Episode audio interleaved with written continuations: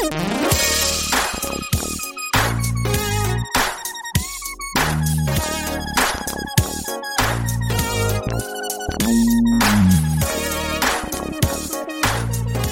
Montel here, and thank you so much for tuning in to this edition of Let's Be Blunt with Montel. We're coming to you from Orlando, Florida, at the Florida Medical Cannabis Conference here, and it's a really, really unbelievable conference. Um, it's, it's, presented by the botanist and Celsius, and it's going to be featuring some really, really heavy duty keynote speakers and some physicians who are speaking here. Uh, I happen to be doing the keynote later on the day, but um, I'm really excited about being here because it's affording us an opportunity to get a chance to talk to some people who I might not have been able to catch. And today we are really lucky to have the assistant clinical professor in the division of emergency medicine through the Department of Internal medicine at McMaster University in Hamilton, Ontario, Canada. He's a fellow of the Royal College of Physicians and Surgeons trained in emergency medicine with a fellowship in sports medicine, internationally known for his leadership in the clinical application of cannabinoids and the founder of Medical Cannabis Journal Club of Hamilton, founding director at the Cannabis Research Associates, Associates, a private CRO dedicated to combating the opioid epidemic and advancing cannabinoid therapeutics, and open Synergy Health Services. Uh, he opened Synergy Health Services, a groundbreaking clinic that was first in Ontario dedicated solely to evaluating patients for the use of medical cannabis. His second clinic, Clinic Synergy Health Services in Burlington opens in April on April 19th. So my goodness, I can't say thank you enough for Dr. Ira Price. Thank you for being here, sir. Thanks so much for having me. Wow, there, there's a lot of things in there I, I've forgotten you about. Forgot about yeah, well, you know, let's uh, let's see if we can get people to understand who you are, where your background is. Um, you are a doctor who literally took on, I think, the entire medical profession in Canada by stepping forward and saying, look, you know what? There's something to this thing called cannabis. They were probably saying marijuana at that time, but there's something in this thing called marijuana that has some medical efficaciousness. And I'm going to figure out what it is. Now, what actually brought you to cannabis? Wow, you, he brought up so many amazing points there. You know, and most people, Montel, don't realize that we we used to use words like marijuana and and these derogatory, racially, you know, inclined terms, and and I Most love people don't even know people don't even know that marijuana was a racially yeah. motivated term when it started off. Correct. I love yes. that. I love that you recognize that and and you bring that that up, and that was really also one like that. That was one of the reasons as well that I that I came into uh, into cannabis. Um, you know, I'm an emergency physician by trade. Mm-hmm. Uh, I'm actually also a coroner in the province of Ontario, oh, wow. and uh, which I'll talk about that a little bit later when I when I give my talk. But I was kind of I was tired. You know, back in 2010, uh, we were just at the brink of recognizing that there was a an opioid crisis happening. I'm an emerge doc and in the emergency department, just more and more, we're seeing so many opportunities, like so many patients coming in either, you know, uh, acutely in acute withdrawal from narcotics, opioids, narcotics, narcotics synonymous to each other. So you were seeing people either coming in acutely, an acute withdrawal, acute overdose, drug seeking. And it was really frustrating because our toolbox for the treatment of pain is so limited. It's, it's really, it's t- totally tiny. And not only so limited, but so misunderstood even by the medical oh, profession. Oh, for because, sure. you know, when we look at opioids and then you look at the science and the research that actually started, you know, doctors down the path of prescribing opioids for pain, they were taught initially that that was really a very short term drug, a short term method.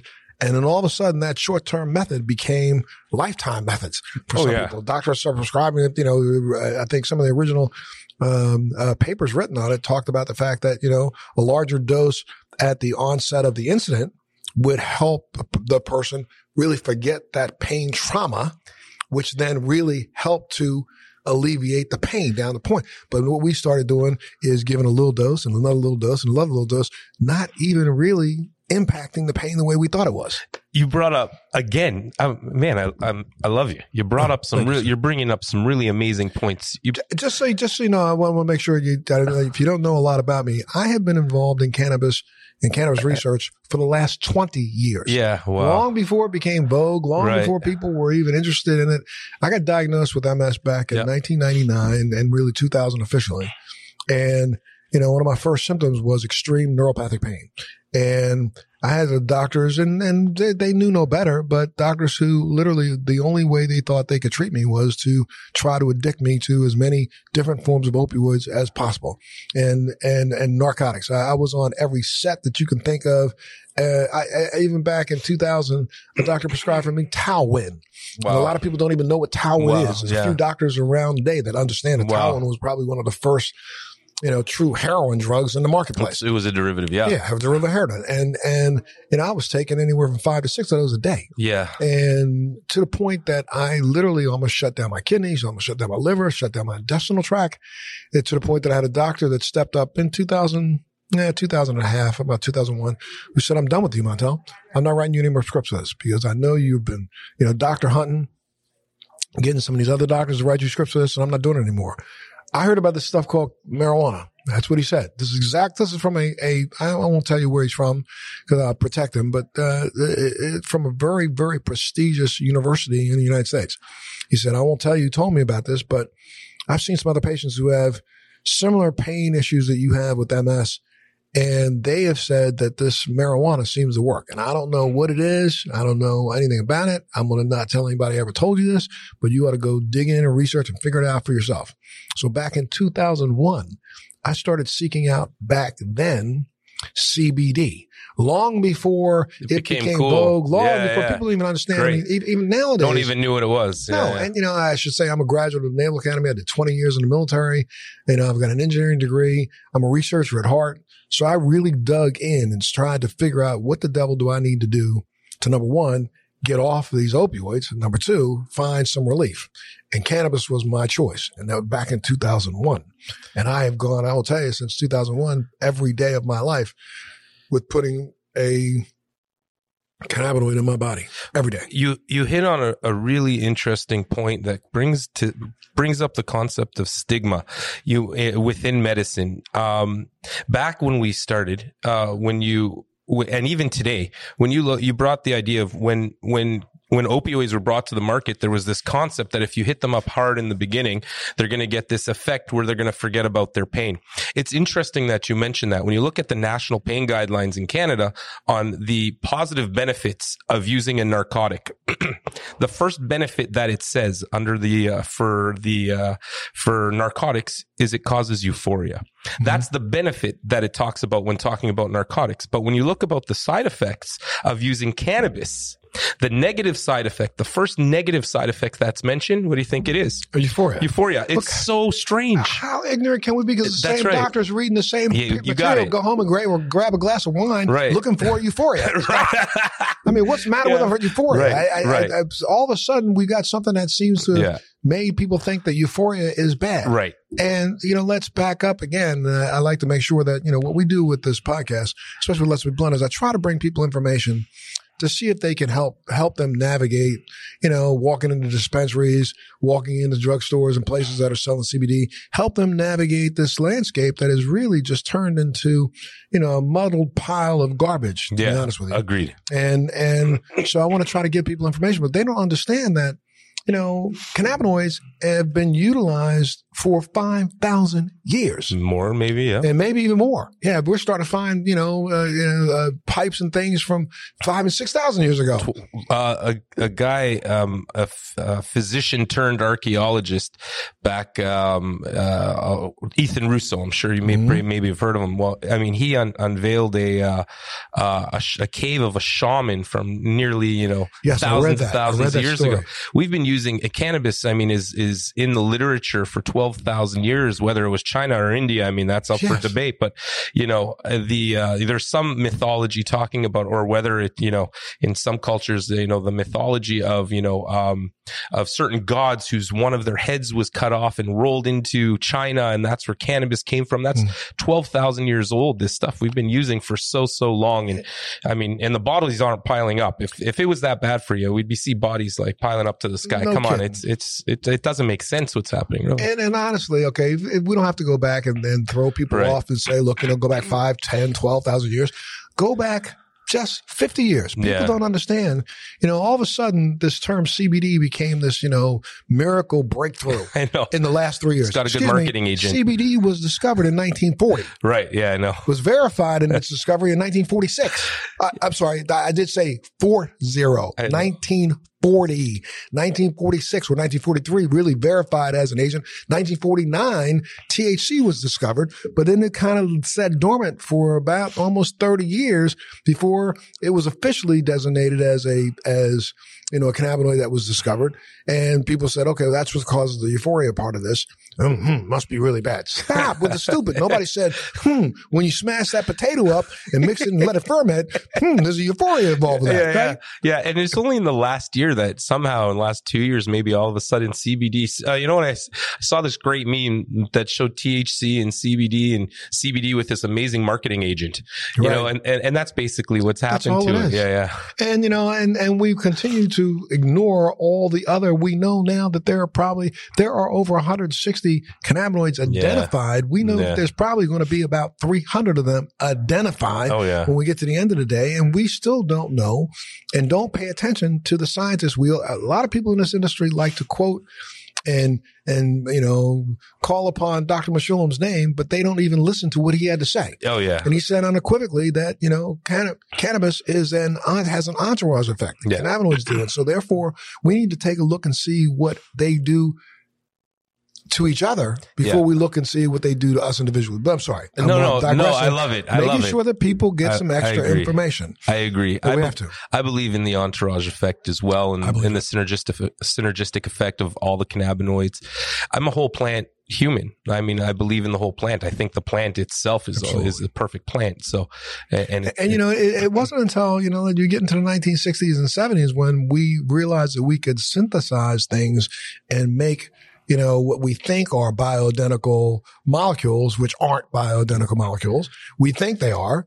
Uh, it wasn't- slightly off, yeah, right? slightly off. Yeah. Absolutely. And that slightly off is something that your system doesn't understand That's- how to recognize. That's right. How stupid Yeah, can we be? And, and and we've been down this path. It's not like this is something new. Go back 40 years ago when they came up with Marinol and tried to figure out if there was a bioidentical THC. There was not. That's right. There wasn't. Yeah. And we know it wasn't. We know that that doesn't have the same reaction in the human body because the body doesn't recognize it. That's right. And Oh. as much as we try our best to adulterate this plant, strip it apart, and turn it into something that it's not, we are going to continue to go down this path of, and I, I, I want to say, I think there is a concerted effort to do it this way so that in someone's mind, they can disprove the efficaciousness of a full plant that works right out of the ground, which would therefore impact the ability The of pharmaceutical economics. economics. It's It's, all about economics. yeah, Nobody really wants, especially when I've- you look at it,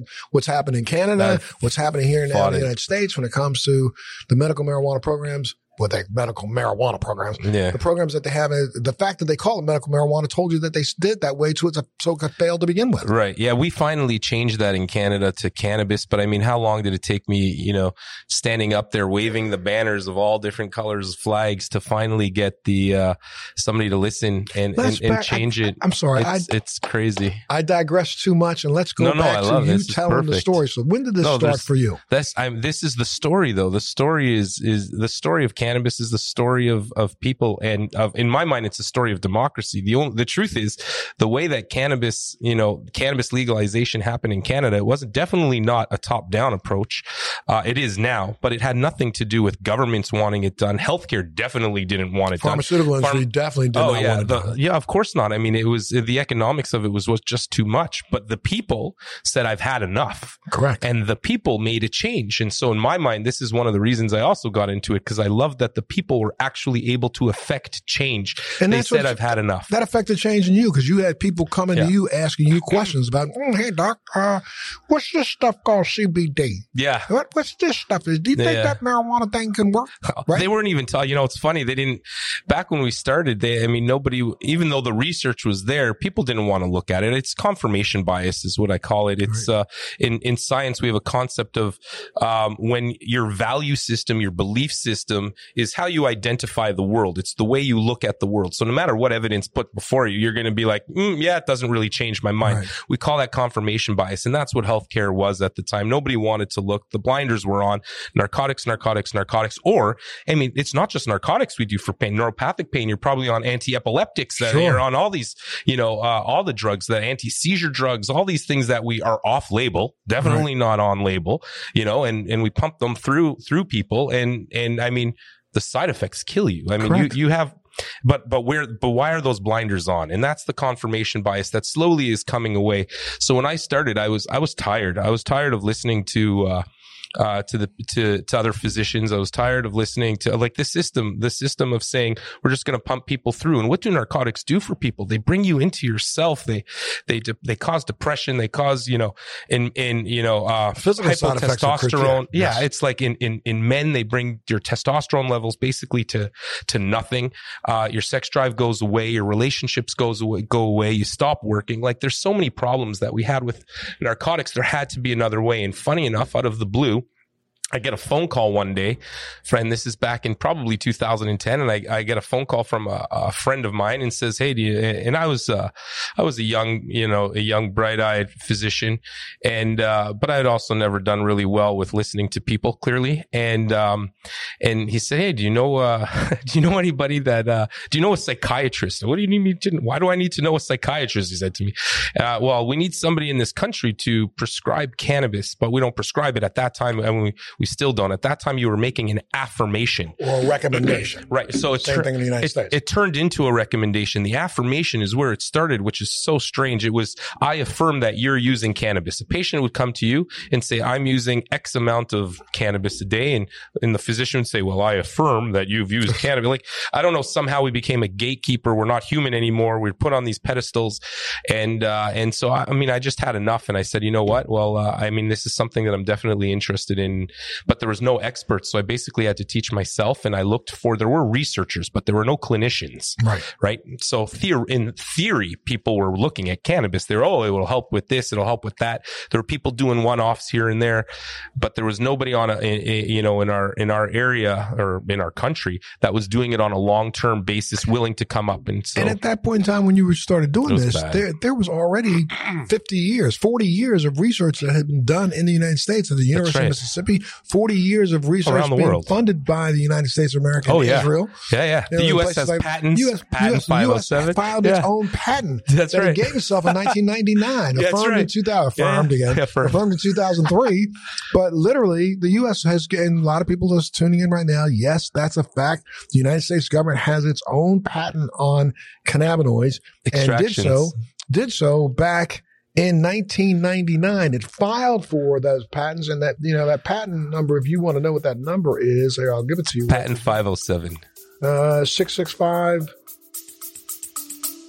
Stay with us. We'll be right back. Do you want to know how to become a social media influencer, how to grow an online business, how to make money from your laptop and build a profitable online company? Well, I'm going to show you how in my podcast, Living the Red Life. I built a million dollar company at the age of 25, a $10 million company at the age of 30, and now I'm the A-list celebrity marketer that speaks around the world on how to transform businesses and make them profitable using Facebook ads, marketing, social media. My name's Rudy Moore, and I'm super pumped to bring you my podcast, Living the Red Life. I know this is going to become your new favorite podcast, and I'm going to show you how to grow a profitable online company step by step every single week. I thought the end of it was Yeah, 507. 6603 507. Yeah, yeah. Yeah, 6603 507. Crazy. And that patent, in that patent, if you look up the patent itself, it'll tell you on, you know, a page, on the front page of the patent application, it has something called the abstract. And in that abstract, it tells you what the United States government had affirmed after 30 years of research, Yeah. what it believed cannabinoids could do. So why is it still illegal? Huh? It's, because they recognize as much that it could do. that's right. I'm with you on it. I'm And, you know, totally with you. And and the fact that, you know, just like the main reason why most people don't even understand why cannabis ended up being illegal in the world, it was because of an aggressive United States of America banning it after it wrote its own, you know, law back in 19, let me see, 31, which was the Marijuana Tax Act. Yeah, yeah. And that Marijuana Tax Act was written so, uh, and remember, it wasn't the Marijuana Drug Act. It wasn't the Marijuana Psychotropic Effect Drug Act that wants to save human beings. It was the Marijuana Tax Act. Interesting, why? right? Because they yeah. couldn't figure out how to tax a product that you couldn't track seeds on. Yeah, you know, in Canada, interesting enough, we we also led the charge on on criminalizing cannabis. I mean, we have a dark, dark history in the early 1900s, full of discrimination, basically against the Asian population during the, the opioid uh, riots, all that stuff. But you know, in the 1500s in Canada, it was mandatory that if you owned more than 60 acres, you had to grow hemp. Same thing in the United States of America. Most people don't understand the Yeah. entire Revolutionary Army was clothed in hemp. Of course, Every tent, Yeah. every every rope, every sail for sailing vessels was made out of hemp Yeah. fiber. right. Uh, you know, uh, uh, even the Masons um, in, in George Washington's Mason group during the Revolutionary War.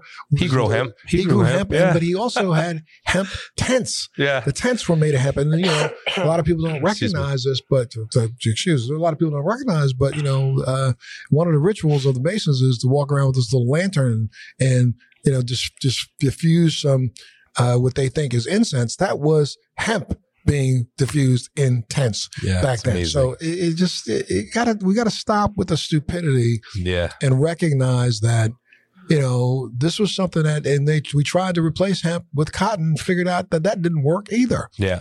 So There's nothing quite as durable. no, absolutely. And then we look at right now. I think um, Levi Jeans has just decided to go back to hemp fiber for its jeans. They're making hempcrete, concrete Oh, absolutely. for homes Correct. right now. And I don't It's, know. it's amazing. people don't don't even Cars. understand that, that you can use the cellulose material solidified, and it is probably one of the best mediums for electrical storage. Yeah. So we're make there's two companies have gone public in the last year making hemp based batteries. Yeah, it's amazing. It's amazing. Yeah, crazy. It's so amazing. let's, let's All right. so you, you, you decided okay, I'm gonna do some research. Yeah. You did the research, and what did you come away with when you walked out? Did you, did you feel like you know why people? I'm a doctor. They should have taught me this in medical school. You know, it's funny. I I didn't even know that you know, that we had an endocannabinoid system Yes. in 2010. I, I there wasn't a day that I learned about it in in in medical school, about- in residency, in anywhere. I had no idea that this thing even existed. You're talking 2010, and, we know that we discovered well, the first 2009, but yeah, 2009. They discovered the first receptor of the endocannabinoid system in 1988. uh, yeah. Second receptor in like 1997. Our 98. body is yes, our basic- body's made this way. It, it's we we've got the endocannabinoid system is probably like the the uh, the one of the largest, most complex systems that exists within our body that they've been researching forever. It's basically you know call it the master regulator of bodily functions, and yet I didn't learn a single word about it when I went to school. And I'll tell you, any physician prior to me learned zero about it. And I mean, How and- about the and fact that even though you learned about it in 2009, I'm going to guarantee you that now maybe only the physicians that are present here recognize that the literature has been out there. But I talk to physicians on a daily basis who don't have the slightest idea what I'm talking about when I Yeah. say endocannabinoid system. Yeah. They are completely clueless because the majority of medical schools do not do anything at all to research that system. yeah, I went around And the most important system in the body. Uh, yeah, I, I'd agree. Uh, I went around from, which is how it started to develop in Canada through medicine. Is I, I went around to different medical schools and started lecturing to uh, to students and to residents. And I mean, I've I've taken I've taken a lot of uh, a, a lot of backlash in the beginning from uh, from doing what I was doing, but uh, people started to slowly recognize. I think the more progressive we became, and the the the new physician coming out has is is is different than the um, standardized previous generations. You know, the industrial revolution changed one major thing in the world and that's standardization. And standardization became the basis for medicine and we needed that at a certain point in time because you had to standardize. You had to lose that individuality a little bit and you had to standardize the way things worked. We we standardized, you know, we standardized how cars are made, we standardized industry and then we standardized medicine. And we yeah, And- we, we wanted to make sure we and- took it out of the kitchen. That's right. We Right. and and but at the same time, you lost that individuality, and you lose with there's you know either you're going to be standardized or you're going to be an individual, and now we're moving back to that individualization. We've had enough of these twelve different, fifteen laundry list of medications that have standardized our our our treatment plans, and we're saying maybe it's individual medicine, and people are coming around to that now, and cannabis really fits into it, which is one of the reasons why physicians are so have such a difficult problem with uh, with cannabinoids, and I don't blame them. We're so used to medicine having nine medicines to treat one disease. How many medicines are you put on for for MS? How many medicines are you put on for uh, chronic pain? How many medicines are you put on when you have high blood pressure, diabetes? You're put on five, six, seven different medications. You're over 65. I guarantee you, you're on more than, you know, four or five medications if you have one disease problem. Cannabis comes around and it shifts the entire environment. It says, I got one medicine to treat 10 diseases. right. And so that shift, that shift in people's minds, specifically in physicians, it's difficult to wrap your head around. And you know, but I, I kind of I, I wonder though, and I think a lot of the the false information and the propaganda that was put out Oh, about yeah. cannabis is part of the reason why that attitude is there. Because you know, I- doctors accepted you know aspirin. They accepted aspirin. Aspirin is made from willow bark, Right. back from you know And 1901. doesn't have a DIN number. Huh? Yeah, yeah. It- from, from 1901 to about 1920, Yeah. people were making their own aspirin Right. in their kitchens, boiling the willow bark of the tree out in their yard and killing themselves because it. they You were bleeding out. Yeah. Right. So then somebody said, well, you can't do that. So you can't make any more aspirin at all in the world. We're going to have this company called Bayer do it. And um, it was not even a scheduled drug Yeah. until what, five years ago, 10 years ago? Right. Well, it's still over the counter. It It's would still- never be correct. today if it wasn't back then. It would Correct. be, you know, kills more people than cannabis every day. kills more people. It, it's the only drug in the country, in the world, that you can literally send a child down to a drugstore and can purchase. Right.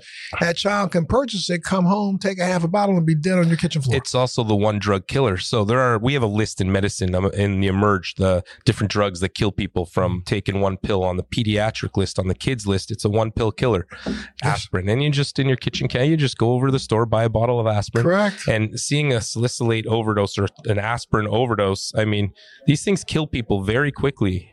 Yes. You know, Yeah, but I, but, but I, somehow it's okay. it, it, but it freaks me out though Yeah. that there are still doctors who are so adamantly against the science. So confirmation bias is what. Yes. So that's the the stigma that happened because of the reefer madness and Mhm. because of the way that they were brought up. I'm sure we all come to the world with our own biases, the way we see the world. And physicians are no different, right? They have these biases that we somehow we slowly have to we have to chip away at, and those are the things that I've been, you know, that I work on. Uh, I go from their angle. I come into it as a physician, and I talk to them about the science. I'm an evidence based physician. Hamilton uh, McMaster University is the is the uh, they we're the founders of evidence based medicine. Harvard has based their medical school on us, and you know the the rest of the world has adopted evidence based medicine. Guyatt and all these guys, the the evidence based guys. And so what I've tried to bring to the table uh, over the last decade is evidence-based principles to plant-based medicine. That's how we're going to make this change, right? We no longer have to be in our kitchen and doing individualized medicine under the covers. We can bring individualized medicine with those evidence-based principles without doing massive randomized control trials. These randomized control trials that that everybody talks about, we can't use cannabis because there aren't massive randomized control trials. Who invented that randomized control trial? The, the Like, pharmaceutical big- industry yeah, of course, so to that- keep everybody else out because they're too so expensive. they- that's right. So- There's a butts. Right. So now we're doing, you know, you know, the research world looks at serial N of one trials. So I'll take lots of one individuals And if you look at lot, lots of N of ones,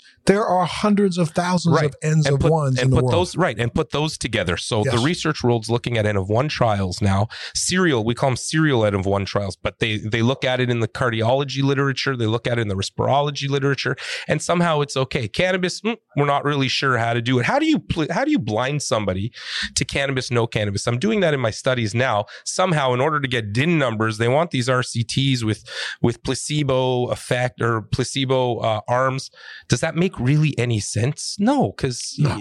it's got to be real life. You need functional outcomes. You need real life, um, real life data, real life research, and so it's just it's a total shift. It's a paradigm shift, and it's difficult But for it's, it's, physicians. when you say a paradigm shift, this is one that's you know uh, governments from the FDA Yeah. in the United States to you know uh, uh, the Canadian uh, regulatory oh yeah, offices. You know, people don't want to hear N of one. They No. want to hear it. They want you to have spent some. Yeah, I'm involved in a medical device company right now that's that's literally deployed over hundred million dollars right now. We got full Right. clearance in Canada right now. We are treating patients in Canada in seven different different centers of excellence across the country. Seven of them right now. The United States of America just denied us FDA approval for a class two device. really? Yeah, only because they, and and and are expecting us to spend another Yeah. fifty to sixty million dollars to do That's- another randomly controlled Right. trial for something that really So does no harm. They've already proven it doesn't harm. They've already given it a class two status. Yeah, So why can't we just help people? We can look at cannabinoids or, and understand that in the history of mankind, since the dawn of man, no one has died from an overdose. yeah, Not one individual has died from an overdose. And, Yeah. and directly related to it anyway. Yeah, correct now, we Yeah. do have one death, one death in the United States that now people claim it was directly related. Yeah. We're not even sure if that was true or I don't know. That was a mold-based uh, problem that that had something to do with the negative effects of a pre-existing Okay, condition. but who? It's still one person. You know, a hundred percent of people over the age of sixty-five are going to have a significant side effect to a narcotic. Correct. I don't understand the concept anymore of somebody saying, "Oh, it causes this side effect or it's caused one death." It's okay. I'll show you the one death every single day, three every three hours from the opioid. As a cor- as a coroner, you know, uh, Ontario has the largest uh, coroner service in North America, so you have to be a physician to be uh, to be a coroner in our province, and we go investigate death. And you know, unfortunately, the city that I live in has you know relative per capita has the largest problem of opioid abuse in the world. Yeah. Canada has the largest opioid abuse problem in the world in general, and then Ontario the largest within it. My city happens to be within it. The average in Florida, for example, is seven deaths per hundred thousand. The or sorry, five deaths per hundred thousand. Ontario, uh, its average is seven. My city is fifteen. Wow. Uh, so it's pretty high. I'll tell you, every one in three, at least one in three of the cases I'm going to see as a coroner is directly related to an opioid. So if you tell me there's been one death, I'm sorry that happened, and it's it's really unfortunate. And I'm sure there were other circumstances around it because I guarantee you, it probably wasn't a simple case of, oh, I you know I vape too much or I smoke too much Sure. or ingested too much. There was probably something else around it, but it happens. It is a drug after all. There are side effects. We have to be careful. But on a re- on a scale, and not even relative scale, on an absolute scale, you're talking apples and oranges. Correct. No ifs, ands, or buts. Yeah. You know, I, I was uh, fortunate enough to, you know, I've done several shows with Dr. Oz in the United States. Yeah. One of the first shows to actually take on cannabinoid or cannabis. Five years ago, I did one that really, I think, was one of the shows that actually helped to stem the tide in America because we, when we walked out of that show, show aired three times, and at the third airing, you know, it, it changed the people in the United States in polls from under 50% of people supporting a medical marijuana initiative in their state to over 71%. Um, but then I also did with uh, Mehmet three years ago, one of the first shows done nationally on cannabis as an exit drug for opioid addiction.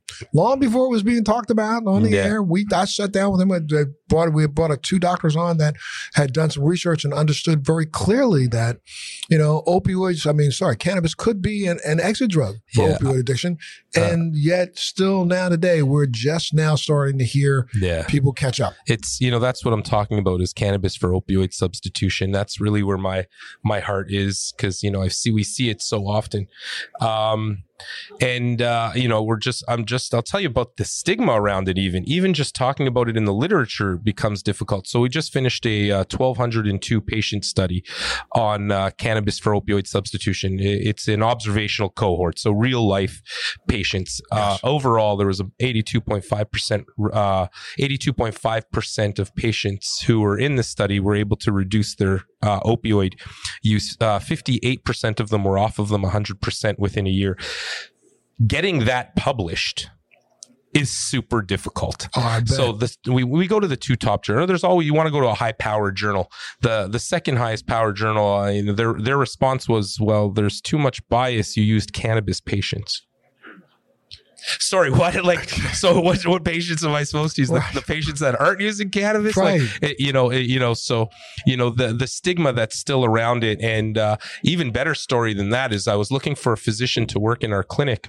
Well, but, but I mean, you know, part of that and, answer is also because of the price tag uh, basing opioids compared of course, to cannabis. Got yeah, yeah you know, uh, this this stigma just still exists out there. It's definitely decreased. When I started, I was looking at about uh, a ninety seven percent self referral rate over over to the clinics. Um, and, and now I'm looking at about a 99.5% of patients are referred by other physicians to the clinic. They've had enough too, right? right? People are starting to come around. They're seeing the, the toll of narcotics and neuroleptics and anticonvulsants and, and blah, blah, and muscle relaxers. You know, benzodiazepines are, are probably more dangerous than narcotics and, and alcohol combined. A, since the whole discussion, no one's about, talking about it really. Since the whole discussion about opioid addiction, you know, in national and the U.S. national media to date in the last three years the uh, benzodiazepines, muscle relaxers. The muscle relaxers. That the prescription of those has now quadrupled. Oh yeah, and they're worse than they kill. They kill the same way alcohol kills. They right. work on the same mechanisms in your body that alcohol works on. Opioids kill you if you overdose and you're and you uh, you, you know they decrease your respiratory system. But you take too many, you take too many uh, benzodiazepines or muscle relaxers, you die and you die from withdrawal. You don't die die from withdrawal with an opioid with a narcotic, but you die from withdrawal. From from a muscle relaxer in the same way that you can die from alcohol withdrawal. And people aren't really talking about that yet. But one of the major things that cannabinoids do, they act as a muscle relaxer, mm-hmm. right? Because cannabis can do that. CBD can do that. Even THC at certain levels does that. And different, you know, other cannabinoids sure. do as well. But we haven't, we haven't really started talking about that too much yet, but it's coming. The problem, the problem is legalization itself has really taken away a little bit of the medical talk. Why? Because of the economics right now. And, and it's becoming difficult. As soon, as, soon as we started to legalize, then everybody's uh, you know attention went from research to how yeah. much money can I make? It, yeah, it's not. That's you know it's like it's like it's like conferences like this. I love the fact that we're getting together, but you know, unfortunately, there are a lot of people who show up to conferences like this just trying to figure out how can I make more money. Yeah, when they come how in, can I make more, a bigger buck? They're not here because you know one of the things that I've said since they went. Again, I've been advocating for cannabis now for twenty years, from state to state to state to state to state, helping states a lot longer than write, I write legislation, helping people because I, I feel very very strongly about the fact that I have a right to a my own personal conversation with my doctor. Yes, I don't need anybody else to be in the middle of that. That's right. And you know, so if a doctor has the right to prescribe for me, you know, something like uh, you know uh, uh, chemotherapy that will burn me from the inside out, and he's supposed to be educated enough to understand what those benefits and risks are for that. If that same doctor who's studied and understands cannabinoids recommends that to me, how dare you get in between me and my doctor? It, it becomes a really big problem federally. I was just talking to another physician here the uh, yesterday. Federally, you know, because it's still illegal, although now you, somehow you you can economically interact with cannabis now in, in, in the United States. You right. can you can do uh, money transactions, yet it's still illegal. Anyways, um, the the physician is is is really scared, you know, and and there's a big discrepancy between government and regulatory bodies. They're basically right. the uh, you know they fight with each other all the time, uh, and they're all trying to figure out their own way to a common path. But in the meantime, who's being forgotten? The patient. Correct. And, leave and, the patient. I was going to say, and, leave the patient on the battlefield. That's right. The, the the patient sort of gets stuck in the in the middle here and and going, yo, what about me? I'm the one over here that you're you know that that needs this, and you have the physician saying, I'm just trying to keep my license, and you have the regulatory body saying, I'm just trying to take it away, and a government saying, well, it's all illegal and you're all going to jail. So, and, and the patient saying, but I'm the one dying and don't you all represent me? And so it becomes a really big, it's a big problem. It's a big cluster right now, you know, and, and that's what we're trying to, to, to get around. Now, interesting in Canada, you know, I had a good friend of mine, uh, Abi. I'm sure you may have probably, she's maybe been on your show. Who knows? Abi Roach, good friend of mine, started a company called Hotbox Cafe in Toronto back in 2003, the first, uh, the first cannabis lounge in, in North America and uh, uh, she just uh, it was in Kensington Market, and she said the um, the revolution is over. Join the evolution. So right. now we're in the different phases of cannabis legalization and cannabis progression. And there's, you know, and I'm hopeful that through the evolution, much like somehow when alcohol prohibition ended, you know, we used to have to go stand in these lines in the stores and there was tinfoil covers over them. You give them a ticket and they give you a bottle of beer.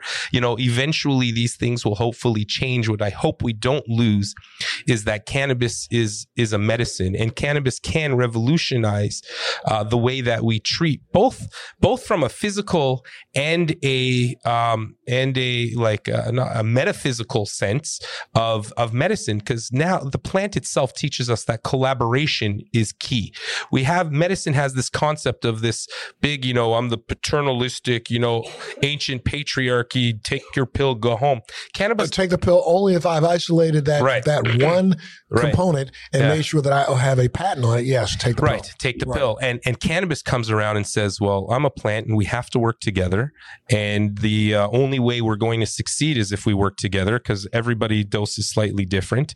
Here's a little template, and that teaches medicine, and that's difficult for physicians too, because imagine you're a patient or a physician, and your patient comes to you and tells you there's an endocannabinoid system, and you feel like an idiot because you had no idea that it existed, Correct. and your patient knows more than you do.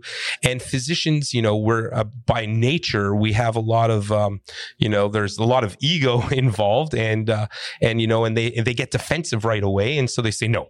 It's not because they necessarily want to say no, it's because they become defensive. Correct. So these are the barriers to access we're trying to break down that I've been trying to break down for about a decade. And I mean, just talk a little bit more about the difficulty when you go to conferences like you're speaking today, you'll be speaking here in front of probably a room full of doctors, and physicians. Yeah. And so, you know, these are guys who, again, you're, you're preaching to a choir in a sense when you're here. Right. But What's the difficulty you run into when you go to, like, say, a university and, and put on a lecture and there's a, the room full of people who are not, yeah. You know, you know, this is cannabis packers. This is uh, this is exciting. This I mean, uh, this is easy compared. This is reaffirming. Better word. This is reaffirming and and and a lot easier to talk to here at a at a conference that is based on cannabis and you have a lot of cannabis advocates at, uh, it's a lot easier than when I when where I usually where I started. And I remember my first my first lecture. Uh, so I've been on doing I've given hundreds of lectures since like let's say 2011 is when it really started. My my my major first lecture was uh, emergency medicine grand round. So like all the physicians from the whole region show up and they sit around this table and and and you're talking about cannabis and and at the time we were using uh, the word marijuana. Uh, mm-hmm. First, we didn't, you know, and and the way to destigmatize then was putting an H instead of a J. Like we were still trying to do things, and I mean, these guys would sit around and uh, they were literally yelling at me as I was, you know, as my conversation started. But what I loved about it some of my favorite lectures are where I have these guys who are just about to retire. They could care less about what uh and I'm, wow i haven't sworn and i usually swear like a man. I'm, I'm mm-hmm. super like conscious about that cool. because i was about to do that again and i'm like hmm, probably shouldn't do that right now. Anyway back to what i was saying. You know these guys sitting out there these old guys just ready to retire in their late mid 70s physicians don't retire. They die when they retire. That's basically what happens to them. And so these guys sitting there when you start oh i want nothing to do with cannabis and uh, i'm too old to make a change and and i don't i don't uh, you know I don't care what you say. You can say whatever you want. I've had guys like literally during lectures say that. And, you know, but by the end, they're the guys with their hands up right. saying, sorry, you say you, you can help with, you know, gastric acidity. You can get my, it's weird. Out of all things, like family physicians somehow love getting doctors off of proton pump inhibitors, the antacids that stop like the that stop the acid from building up because mm-hmm. they have they have side effects themselves, Right. you know. And so for some reason, they're like, "Oh, you could get my patient off that. Okay, well, I'll give it a shot," you know. And all of a sudden, they see like the ten other medications coming down, at least going, you know, minimizing or decreasing doses of them. They see their patients going back to work, being productive in society. Like, okay, maybe it's not so bad. And those are the conversations that I actually love to have when they have these doctors that are, "Ah, I don't care what you say, Mhm. and all of a sudden they start changing. But I mean, when I started, I basically felt like I was waving the banner of every color of a flag, staying in the middle of a highway. How I always explain it. And cars trying to smash you, coming on either side, and you're dodging. And, and that's what it felt like for probably, I would say, seven years. It wasn't until like 2017 that physicians started to pick up on it and uh, in in a in a large way. In sure, there's in way. a positive way, Mhm. and and that's because of the work like yourself and other people around you know the country and and North America started to buy into it because they had enough. Right. And and really the opioid crisis did start helping, but we've had an opioid crisis for so long. And Sure. and it's you know it's still rising. I mean, you still it's it's it hasn't gone down. We're still we're still going in in the wrong Well, you direction. know, we're such media junkies, and we're Yeah. such, and, and you know, I, I I often give credit to, and I think he deserves it, is Sanjay Gupta for his special that he did. But his special also did as much damage to the plant as it did good yeah. because it identified this chemical CBD, and everybody jumped up and down on this bandwagon of CBD, CBD, CBD, CBD, as ignorantly as possible. I, Right. I even had a conversation with Sanjay, and if you looked at his last special that he did, which was number five, Yeah. you know, in the last five minutes of that special, he went back and retracted what he had said earlier about THC being bad, but nobody really caught on to that. They barely, they, it was such a small segment where he's offered the fact that now there's some research saying that THC may be a compound that we need to pay a little bit more attention to. Stop. We pay a little bit more. We've been paying more attention to it for the last 30 years. Yeah, yeah. It's so unfortunate. How many more years? I it, So it- it drives me nuts. Yeah. I, absolutely, I absolutely go crazy when I want to do a you know a podcast with a doctor who comes and says, "Well, you know, Montel, I mean, I think this is something that we just really have to have, to have more research on." I mean, research. is- Uh, excuse me. I know. Uh, It's uh, ignorance. you're a doctor and you go to CMEs. Oh. You understand that you could just go back and request all the data from the University of Mississippi alone. I'll give you a year's worth of research to I've- look at right there. There's databases on that. There's more research for cannabinoids than there ever was for a narcotic. It's like, been out, and, and, and it's I not know. like it's it's you know narcotic research is probably you It's know I'd say no good. 15 years, you know, and it's still no it's- good. It's still no good, but but the last 15 years, there's been some really good research done on narcotics. Research is being done on cannabinoids for since 1940. I know. It doesn't make much sense, right? Our world And, is. but, but uh, somebody's just said, but we need more research. Yeah. Really? Well, I, when, when they said that, I asked I'll ask the same question. Did you know that CBD was identified in 1940? yeah. Uh, no, no, it was identified in the last 10 years. No, it wasn't. It was identified in 1940. yeah, it got a, it got good PR in the last ten years. Yes. The, you know, physicians ask me, oh, so, and even even you know, general public come up to me, oh, yes, you're a physician, you prescribe cannabis, oh, you prescribe the CBDs. And they can't say CBD, it's Yeah, CBDs. yeah, CBDs. It's Yeah. CBDs. It's somehow the CBDs. It reminds me of my football players. I used to work with uh, pro football as a team Wait, doc. you do work in professional. I want to ask I you do, yeah, yeah. about that too. Let's talk about that. and and when so the re, one of the major reasons I started getting into cannabis was actually because of uh, the this the I was working with the CFL, the Canadian Football League, because of the footballers that would come in, and it's not their fault. It's a systemic issue that starts from college onwards, even high school onwards. Coach says, "Go, go, go! You're injured. I don't care. You got a head injury. You got an arm injury. Oh, let's inject it. Let's move on." And there's always the fight. But these guys, after a game, would come in and they don't even know the name of their pills. They doc, give me the home plate. Yeah. And they're looking for their muscle relaxers, right? Sure. because it looks like a home plate. And they would just be like, and docs, hey, these things are handing them. I'm like, why are we doing this? I've been interviewing uh, several football players, especially this last year. And, you know, I mean, look, we had big Super Bowl, and now all of a sudden the NFL in the United States was talking about expanding the number of playoff teams so that they could have more money, yeah. have more games out. Yeah. But what people don't understand is that these guys line up in a line before the game to walk past a doctor who shoots them in the butt with tramadol Yes. so that they can go out on the field and Yes. get their heads busted just Yeah. for your enjoyment. And an anesthetic in the shoulder. Correct. And, uh, and yeah, oh yeah, I guess see it all the time. This but is that same doctor would say, "No, I don't want him smoking Right. or utilizing any cannabis at all." What? Excuse me. Yeah, they don't talk about the GI bleeding, the gut bleeding you get from you know Toradol, and Correct. but you know, that that kills more people a year than than even Yes. like just an NSAID, just a regular Advil kills more people than than than cannabis Yeah. does. Absolutely I mean, it's kind of sad. I mean, uh, you you have to laugh at it at some point, but the this yeah, it the stigma is real, and and and we see that, and that was actually one of the reasons I got into it because I saw I saw this happening. I kept going to the doc, like the the head team doctor, who's one of my mentors. He's been doing. He was with the team for 49 years. He's uh, an amazing human, and but yet you know the, this is the the the standardization. It was like the pass it pass these these little envelopes were going to players, and and Right. just so that they can play. And you know, I finally just go home and smoke a joint. Like, Correct. just go home and, and and see what happens. And all of a sudden, you see like the rest. Of what I could do that, doc. I've been told, and it, you know, until like. Uh, cannabis is allowed in the CFL, and it's uh, you know especially on off season, and uh, and and they weren't testing for many things until a couple years back, anyways. Um, and so eventually, you start seeing players be like, "It's all I really needed. It's all I really needed."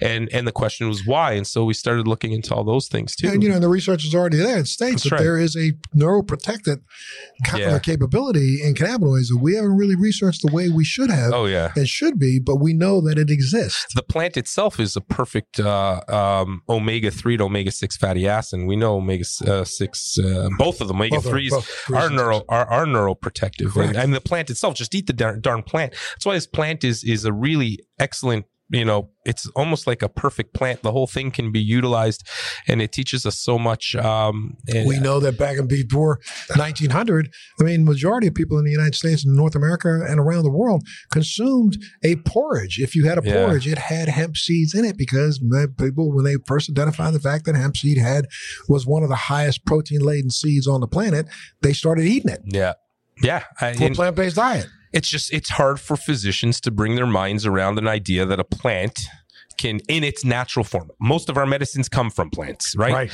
uh and Or but- synthesized or plants, right, right. or synthesized from plants but it's hard for physicians to believe that a plant in its original form and and, and is is useful Right. you know because otherwise you're talking about naturopaths and to traditional mds you know you know that you say naturopath and you think uh you know anti-vaxxers and all this stuff that's Right. crazy but it's not necessarily true you know and so uh, uh and so that's the educate it's just it's education Sure. and it's smart education and it's people talking about it in an intellectual way and it's decreasing the stigma and stop, not using words like marijuana and stoner and weed and and and bringing it really to the forefront in, in a professional way that's really helping to make change. So, and I think that's probably what still, but still, again, is one of the biggest issues with the entire industry is the lack of education, not just Mhm. from the physician standpoint, but also from the consumer standpoint. yeah You know, we fail to educate the consumers out there and make them understand the viability of this as a choice that they want to make. That's again why I do this. Now, tell me a little bit about Synergy Health Services. Oh, so so Synergy. I mean, I started Synergy. That was the the clinic that I opened back in uh, 2000. And I think it was probably 2011. Um, I initially worked out of a pain clinic. Funny, I was kicked out of the pain clinic for prescribing cannabis to patients. What? Yeah, that's yeah. It, it's really unfortunate. I got this nasty letter from uh, from the owner of the clinic where I was working prior to and, and seeing patients and helping them get off the narcotics, and said, "Oh well, uh, um, I mean, I keep think I keep wanting to publish that letter. Uh, you know, you've got patients outside that." Uh, that that are you know partaking in in marijuana and we don't want that here and we're gonna we're asking you to leave. And so yeah uh, and instead we're gonna shoot you up with drugs and Sure. call it a day. And so I, I went and opened up a uh, a clinic uh, but there were no clinics in Canada at the time that were doing it on a long term basis. There was one out of um, out of British Columbia um, Uh, the Vic, out of yeah out of there was uh, um, uh, Victoria Ter- Island, one of the Victoria Ter- Island Ca- Compassionate Club. there is. They've been. Oh, there. Compassion clubs have been there for a very long Mm-hmm. time, but physicians doing it on a regular basis out in the public, Okay. in the public side didn't exist. Okay. There were compassion clubs were there far before I was there, and there was advocates that you know whose shoulders I stand on and paved the way for you know me to do what I did, and I'm I'm grateful to them. But as a physician, there were no physicians in the clinical setting that were saying cannabis, cannabis, you know, let's Mhm. get them off that. There were researchers, uh, you know, that were out there doing a lot of research, but not prescribing it on a daily basis. There was a guy by the name of Kevin Kinerva, an amazing guy, had a clinic called the Do No Harm Clinic in Victoria, British Columbia. And he was, uh, he's an amazing guy, but his college stopped him. And I don't, I don't, you know, I don't blame, I don't blame any physician for stopping when they're told to stop because their license is on the line Mhm. college you know asked you know my legal i've been investigated for eight years running because of what i do Sure. And uh and and i don't blame the college for trying to figure out you know where you know they got c- caught in the cluster of this whole thing as well but i didn't stop. And uh and and so i started synergy which initially was we needed we needed a place for patients to come and the community to come to one get access two to create you know to create guidelines. And so i did create some standardization within the industry while maintaining an individualized medicine plan for patients and uh, and and so we started off as this clinic that was dedicated to decreasing the barriers to access for cannabis in Canada. And it was, and I had patients coming from all over, all over Canada at that time because there was really nowhere else to go. And I, and I believed in, in, in, in applying evidence based principles and not just, you know, these docs on the corner that were, oh, hey, what should I give this person? Okay, here's 20 grams a day. Go grow yourself 3,000 plants. And you know and so i started creating some standards and that's what synergy was really recognized as uh, and eventually uh, realized that you know cannabis isn't the goal cannabis is the modality to get to the goal and the goal is a functional life is improve improve functional outcome. Are you functional again? Are you going back to work again? Are you able to walk? Are you able to get out of that chair and be active and to you know speak to your family members and your loved ones? That's the real goal. So eventually i sort of transitioned synergy into a natural pain and wellness center where we work with different modalities like mindfulness training and using cannabis in that setting. And and eventually i'm going to move into other plant-based medicines as Mhm. well. And uh, because I, I really believe we can bring those back. Uh, it's just hard for you know people to come around to it more clinicians to understand that plant-based medicine and natural you know pain natural remedies and wellness is an actual thing in medicine. Medicine is so focused on disease treatment disease treatment disease treatment and at one point we had to people were dying of polio people we needed those treatments but we we we're, we're beyond that now and we need to progress and so Right. that's hopefully you know and that's where synergy sort of sits in that in that closing those gaps you still have one one office open. I have two. two. Yeah, no, Synergy, the Burlington clinic actually opened in April 2017. Ah, okay. Okay. Um, but again, I, I never really focused on the economics as much as the uh, rising tide floats all boats kind of thing, Mhm. where I, I spent my time educating physicians and and really growing my competitors so that they you know that they would come out and and start educating. You don't have a movement if you're one person, then you're just a crazy person. Correct. And I was tired of being the crazy person, so we had to. Uh, I mean, I still So am. but- yeah. Right. Yeah. So, uh, so uh, you know, I started educating other physicians who opened clinics, and then other people, and and then eventually the the tidal wave took over, and uh, and so I, yeah, I opened two clinics, and that was uh you know that was it. At, you know that that was it for me because my time was spent, you know, educating other physicians and uh, and consulting and stuff like that. But I still, I've probably seen you know patient visits. I'm probably about uh, over 120,000, you know. Uh, over the last decade, Wow. and uh, and and still going. You know, I've cut back a little bit on how many I see, how many patients I see, and now with legalization, it's it's a little different. But uh. But yeah, that's where synergy. That's where synergy was. But even with legalization, what was was so weird to me is that you know again we went directly to legalization and stopped educating. Oh, it's so. This is the like, and you. When this actually, what I wanted to bring up when you mentioned it, there not many companies see the value. Still, don't see the value in education. They don't want to spend their money on educating populations, media, even their own educators who aren't educated in some of these companies. And everybody all of a sudden is an expert. Right. They've been in the industry for a year. How And can't, can't tell you can't tell you anything past CBG. Right. Yeah. And that's it. Yeah. Yeah. Oh, there what? Even Uh, CBG is right. like, Huh? let's let's not go that far. You've you've gone down the hole. They don't know what Yeah. that is. Yeah, You know, yeah. they're still saying CBDs. I've been I've been talking about I mean, it- it- what's really kind of crazy is I'll tell you like I have I have my own brand. Yeah. Uh, I've had a brand now for four years, and well, four years. And when I first introduced that brand, I went to a contract manufacturer and had a partnership with them. I'm about to do shift over to a different manufacturer now. But the initial conversation I had was that all they wanted to say was CBD, CBD, CBD, CBD. And I was like, calm down. Yeah. Dude, That's good. It's really nice, but I don't want to make a formulation that is a broader spectrum. And I really think that what we're going to find out, and you're going to find out in the next year, and I said this four years ago, in the next year, you're going to find out that there's another cannabinoid called CBG that's going to end up being more important than CBD, or at least as equally as important, especially in a you know, if you if you want to make sure you have a broader spectrum and interaction, you're going to need CBG. Well, why, uh, why? What's the CBG? There's nothing like CBG. Then now, now all of a sudden, everybody and their mother, that's all they're talking about now. The, the, the synergistic effect, and yeah, yeah, absolutely. It's It- crazy. It's unfortunate. I mean, it's it's fortunate we're still moving along, but you know, the the the experts in the field, they're ever they're they've been in the field for two years, Right. and, and and it's it, you know, it's sometimes it's it's frustrating right. you know seeing this you know when i when i come to conferences and everybody's the damn expert and they're all spewing some literature but don't you know like like yourself don't have that don't have that grounded understanding of cannabis.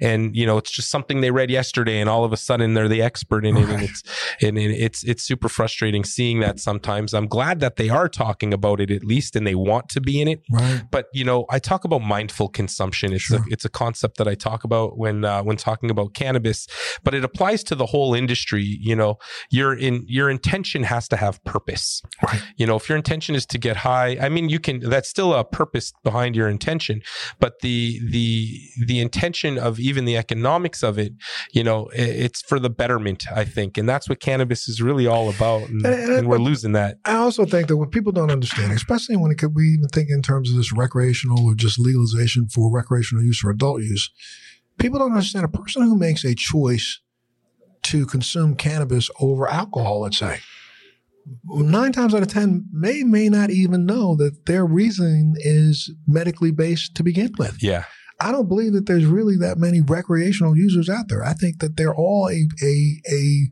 medical patient that's looking for some cessation of some symptom that they don't get from other things that provide them a euphoria. So I make a choice but to stop drinking, you know, five shots of alcohol all night and, and shift over to cannabis because it made me sleep better. yeah I woke up without a headache.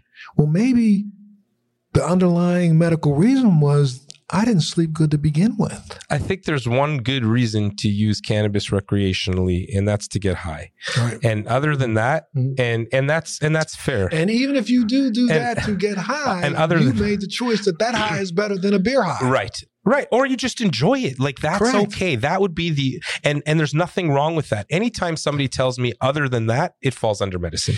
Yeah, and you know, but but even even when I look back, I got I got to tell you though, from my perspective, let's go back in time. Let's go back again to, to that 1590, Right. 1601, 1602.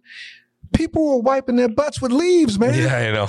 I mean, come on. There was no air conditioning. There was no heater. Yep, yep, You know, I got up in the morning and and I tell you, I got tired. I got up in the morning. I had chiggers. I had bites all over my body. I didn't feel good, Right. And I wanted to feel good. Yeah. Now, you might say I wanted to get high. No, I got tired of scratching.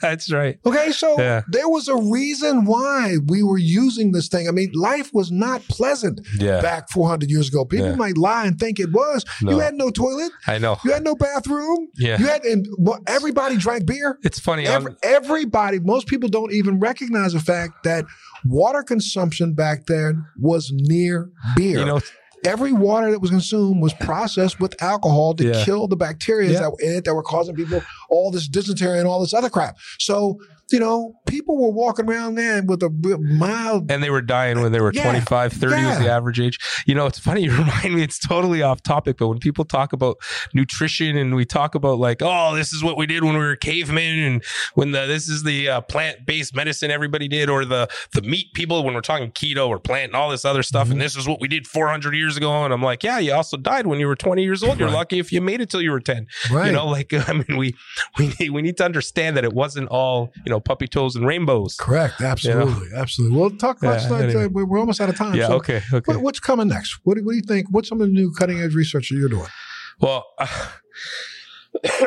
you know, cannabis is uh, is evolved, and I mean, my goal now, I think, is uh, is Evolution. to, is is evolution, Right. and and the evolution of cannabis, I think, goes into all of plant based medicines as well. I'm moving into psilocybin as Mhm. an area of research as well, um, and and that's because you know for hundreds of years we've been using these things of medicine uh, using these these products as medicine but we haven't had the opportunity like we have now which is to apply evidence-based principles to them. So everybody until this point was like ah it's just that. And then you know came 100 years ago with the institution or the industrialization and the standardization and now with evidence-based principles everybody got so focused on these on on uh, pharmaceuticals but we forgot about the plant-based medicines. So now we're at a point where we have that opportunity.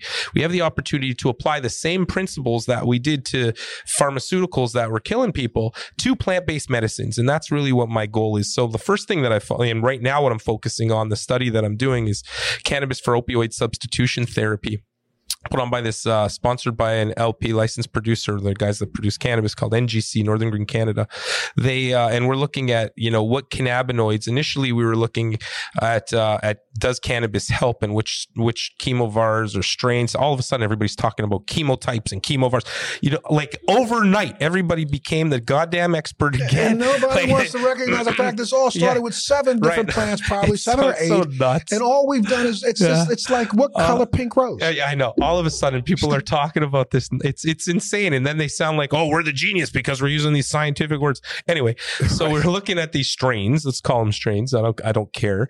Um, and uh, and and we found a specific formulation that we're going to be putting into uh, into trials to uh, to to now see if there's a causal relationship between decreasing opioids and cannabis use and that's really like where my goal is is to is to decrease you know is to play a f- like just play my own part in decreasing the uh the crisis that we find ourselves in now and bringing plant-based medicine a safer alternative into medicine while at the same time understanding that medicine is is not just this ancient patriarchy and it's a collaborative process and I'm going to empower patients to make their own decisions and I'm just here to help them and so that's really what I'm trying to do within medicine right now. I mean, unfortunately, the economics in Canada and everywhere else, everybody's trying to, uh, everybody's trying to make a buck. And when you think about making a buck first, you're going to implode. And, and you got to do, you got to hit the passion first and you got to have, you know, you got to care about your, your patients first. I always talk about patient, product, profit Yep. in that order. And, uh, and, and you really need to focus on that. And so I'm really trying to do that now. The industry has basically imploded on itself in the last two months in Canada. Everybody's fallen apart pretty much. You know, legalization sort of, you know, brought on a whole new slew of problems and, and the, the industry starting to correct itself. For me, I think research and data is the key and uh, in real time. So functional outcomes in real time, not in a laboratory. You got to do your studies in this in the community to find the results, and that's really what I'm trying to do. And sponsorships for studies is really difficult to come by because LPs in Canada are just trying like they're trying to make their bills tomorrow. They're not seeing two years from now. They're just trying to grow cannabis because they got no money for research, Right. even though that's where the future is. So trying to raise funds for research, and I, I truly, truly, truly, truly believe that they're you know cancer it's not it's not prime time right now you know that using cannabis to cure cancers but i do think that we can revolutionize medicine with cannabinoids and that we can get there if there was enough money put into it and studies were were ongoing specifically around glioblastoma Yes. and stuff like that that's really where my my thought is and that's and that's where i'm heading you know Mm, that's unbelievable. If only somebody want to get more information from you or about you, where do they go? Well, I think uh, Instagram is probably the best place. Dr. Ira Price. Uh, that's where uh, I am on a, a daily a daily basis. You can also watch. I have a podcast called The Higher Estate, There you go. and uh, we talk. We bring in physicians and we bring in people and educate talk about education. Those are basically the two places. I, I'd say Instagram is probably the best to start. Cool. Dr. Price, and you can find out what uh, what else I'm doing over there. Well, sir, I can't thank you enough for being here and being a part of living. Uh, Let's be blunt with Montel. And, you know, I'm, I'm out of time. So I want to make sure that, you know, again, if you want to get more information, it's Uh, Dr.ira Price. Dr.ira Price on Instagram. Yeah. Going up and get some more information about him. Really, really wonderful to have you. I want to have you back sometime. Yeah, thank you so much. We have so much more to talk about. Like tons, Tons I'm- more. It's en- enlightening to see to see what you're doing and the impact that you're having. You have a voice that hits millions of people, and you don't see it every day. people sir. willing like yourself to come out and do that. So that's incredible. Thank Well, you. Thank you. And thank you again for tuning in to Let's Be for My Time. Make sure you know that you can just click on right here in this lower right hand corner and you can subscribe to the Let's Be Blunt podcast. And uh, make sure you do so because if you subscribe and you write a review, you will then have made yourself, you know, uh, uh, available to be able to win one of our magic butter makers. Oh, yeah. $200 value. All you got to do is subscribe to win.